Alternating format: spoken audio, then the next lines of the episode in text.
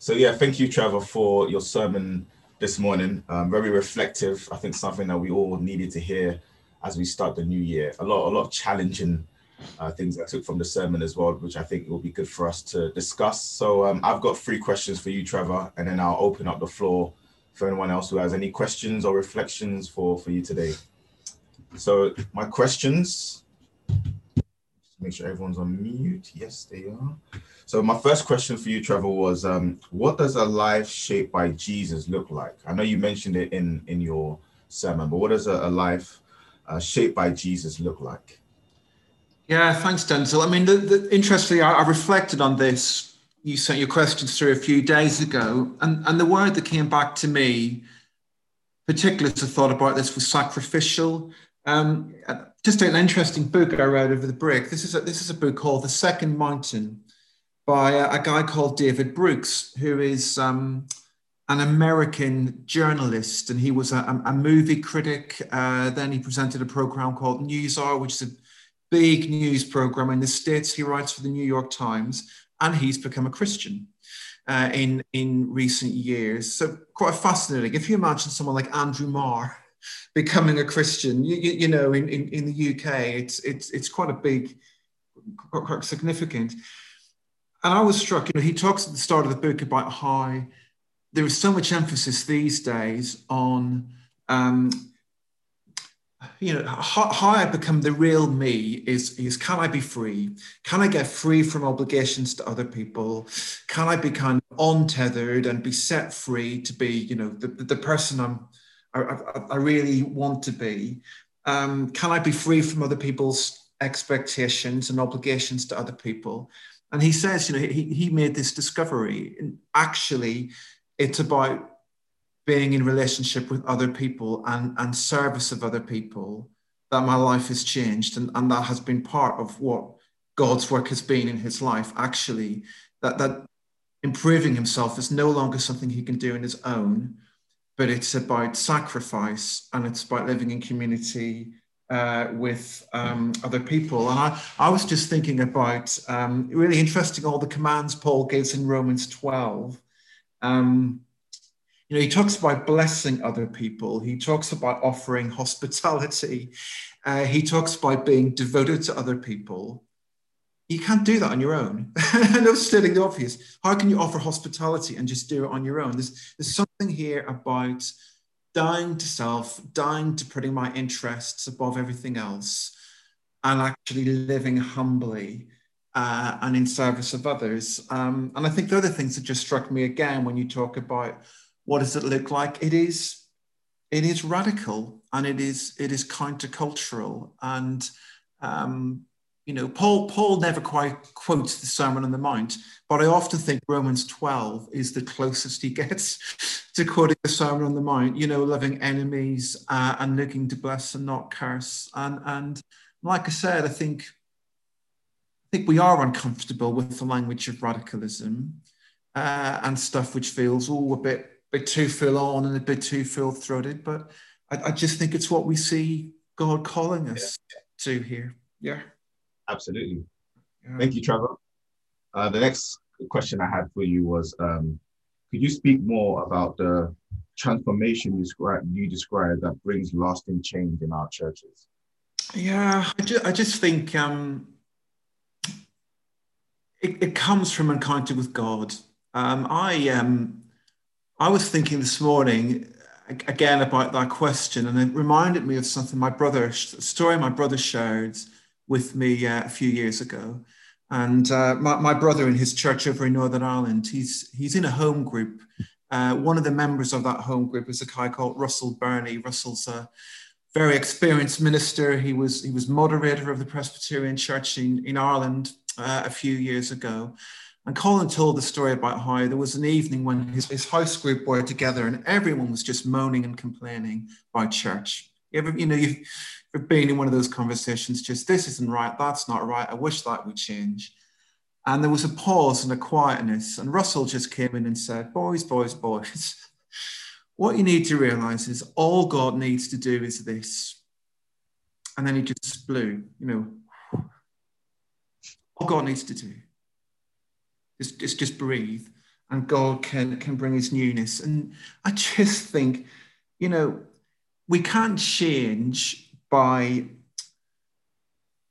following techniques, you know, like what we were saying earlier, we've all seen it. There's, there's tons of books out there. Change your church the way I changed my church. Uh, follow this process. Go for that technique. You know, I, I just think too long people have been trying to do stuff. I don't know, purpose-driven church or whatever. It's it's it's not bad stuff in and of itself, but nothing will ever replace the process of us being changed and us and, and just saying, pouring ourselves out and saying, God, you've put us in Selsdon. What do you want us to do?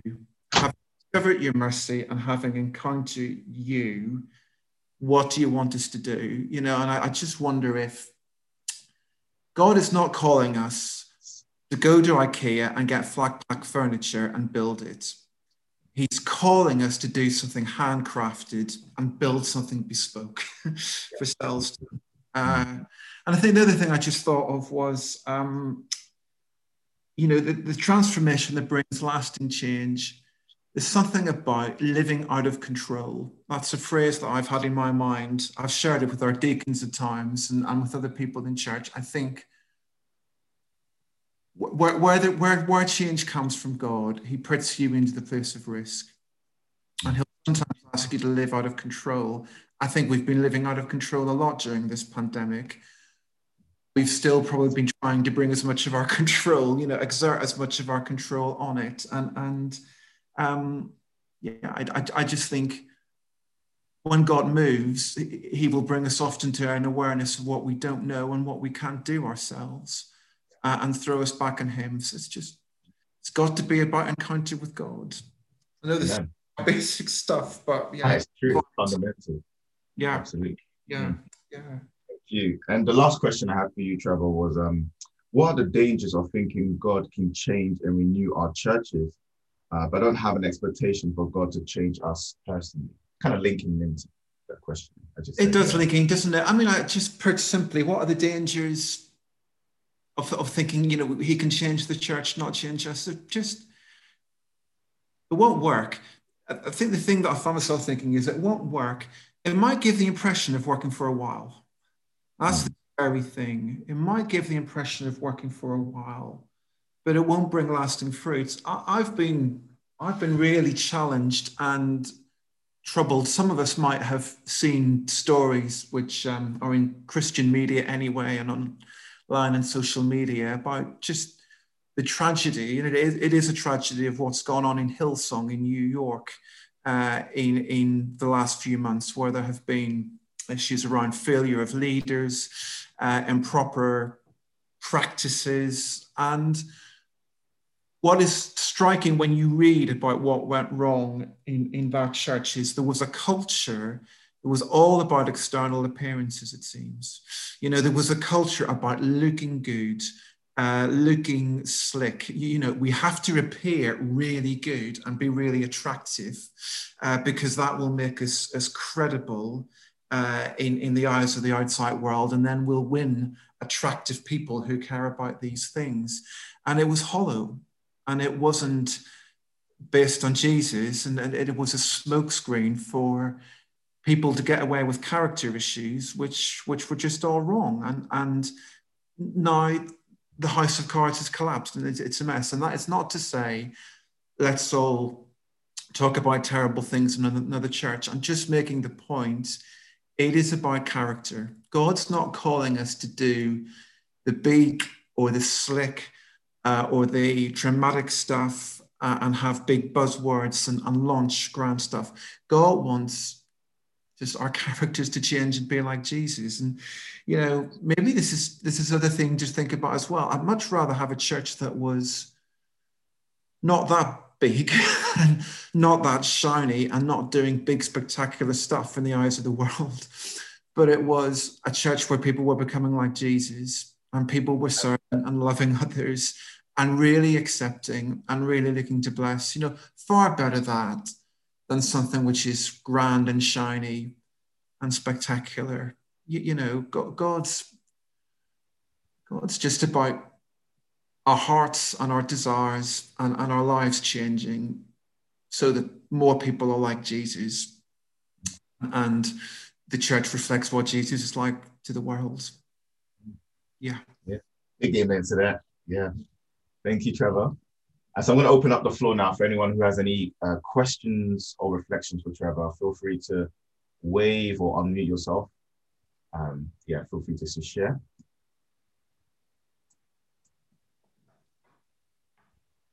I know it's the start of the new year, so many thoughts and reflections, uh, recovery as well. But yeah, any any thoughts? So yeah, so oh, Alan, Alan. so I'll go to Alan first. Uh, yeah, just a quick comment, really. Just something from a few years ago was what would Jesus do? You know, people used to wear the little uh, arm. Yeah, yeah, yeah. And it's sort of fits in with what you're saying a bit, doesn't it? It's like you know, what would Jesus do if he was in your position? Because actually, then then you're thinking, what should I do in this particular situation?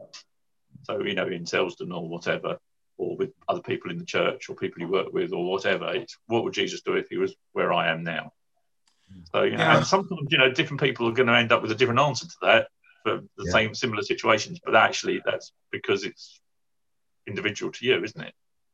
Yeah, absolutely, Alan. And I, I um, I had one of those bracelets myself for a while, and I, I don't know where it is. Now, I, I, I find that very helpful as a practice. I, I, I used to hear some people poo-poo it as being a little bit simplistic, just saddened me terribly. But I think you're right, Alan. Just.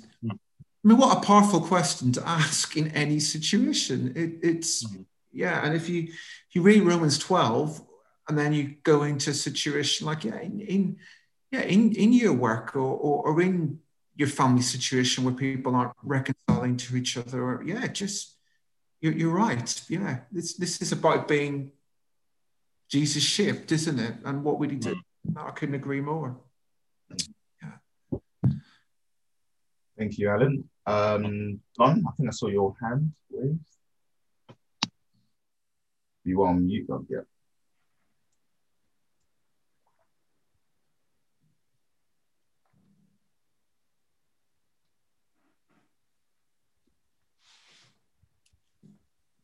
There we go. That's better. Thanks, Don. Okay, it's just um, a thought that occurred to me, a story I heard some years ago um, that related so much to the second two answers that you gave there, Trevor. Mm. Uh, and that it, it, can apply to uh, any of us, but uh, in the story as I originally heard it, it applied to um, a minister of a church who wanted revival in his church. Mm. And uh, he, he prayed and he prayed for revival and he wasn't seeing it. Uh, and then he was in his study one day when he felt that the Lord was saying to him, Draw a large circle on the floor of your study. Then get inside the circle. Mm. And when revival comes inside the circle, you'll see revival outside the circle. Yeah. Yeah. And I, think that can apply to each one of us to make sure we're inside the circle with God, getting what He wants in our lives. No, absolutely. You just reminded me, what, what was the song? Oh, Holy God, revival comes from you. Send a revival, yeah. start the working. Is that, yeah. And, and you're right, Don. No, it, it, it has to start with our brokenness, doesn't it? And, and, and you mentioned prayer, which I think is is also important, Don. I mean, one of the things which prayer is on the list of our first deacons conversation of the new year as well. And, and, and I think I, I just like to take this opportunity. You know, I, I think corporately, well, we're not great at corporate prayer. Let, let, let me just put it that way. We, we, we, we, um, you, you, know, uh, our, our, our prayer meetings are not very well uh, attended and um, I, I, make no, I don't know about our individual prayer lives, I can't comment on that, but I, I think prayer is important as well. And there's something about the business of prayer, which is just again constantly seeking God, isn't it? And and throwing ourselves onto Him. So I think it's a good story, but in and of itself, but the point by prayer is really helpful too. Yeah. Thank you. Okay, I think Sally. Yeah. Yes.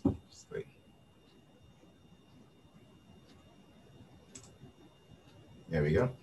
Yes, um, expand.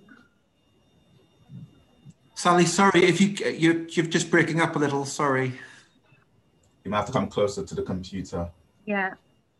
Trevor, could you please expand on verse 1, um, where it talks about offering your bodies as a living sacrifice, holy and pleasing to God? Yeah.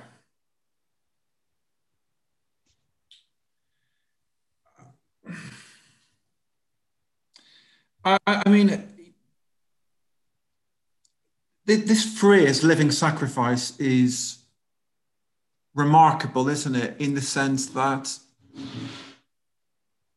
well, first of all, most animals, which I, mean, when an animal is sacrificed, as would have been the practice, I suppose, in, in I don't know, pagan temples all around Rome, the time that this is being written, the animal's not choosing to be sacrificed, is it? You, you, know, there's, there's a separation between the person who does the sacrificing and, and, and the poor creature which is being offered up.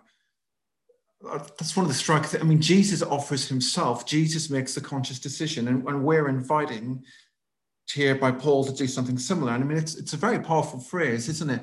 How can you be a living sacrifice? Because to be a sacrifice, you die, don't you?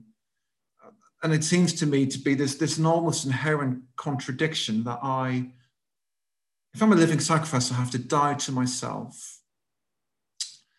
Uh, and I'm putting to death my desires, but actually I do remain a living thing which walks around. So it seems to me there's something about living constantly with an attitude of, of dying to myself and, and, and seeking to be living in a way which is is just alert to what God wants me to be in every situation, to be pleasing to Him. I think holiness is about distinctiveness as well. I mean, God is other and He wants us to be different uh, and distinct. Uh, I mean, and I'm just struck again, Alan's comment about the what we Jesus do is quite powerful as well. Maybe that's, I mean, really living in that way. Okay, I'm dying to my desires every day. In each situation that I'm going into, Jesus, what do you want me to do? What, what, what yeah, and, and inevitably, I guess as well, a Jesus life was a cross-shaped life because he, he he reveals his glory most, or God's glory most fully on the cross, doesn't he? There's so a life lived by him will mean putting others first and sacrifice and inconvenience. Thank you. Yeah. Mm-hmm. There's so much in Romans 12, isn't there? so much, yeah, absolutely. Yeah. Yeah. Any other last questions or reflections for Trevor before we catch up? And I just kind of want to throw out there as well. I, I know this year is going to be probably a heavy year, and obviously last year was was quite difficult for so many people, and and mm. we still do want to offer time of prayer uh, for people. So if you uh, do want prayer, I know there are a few people in the in the prayer team. Um, mm. If you just message me um, privately on the Zoom chat, and I can easily um, put you in a space with someone to pray with. Um, we still want to make that um, available for people who want prayer. But yeah, before before we go into our breakout rooms, is there any last questions or reflections?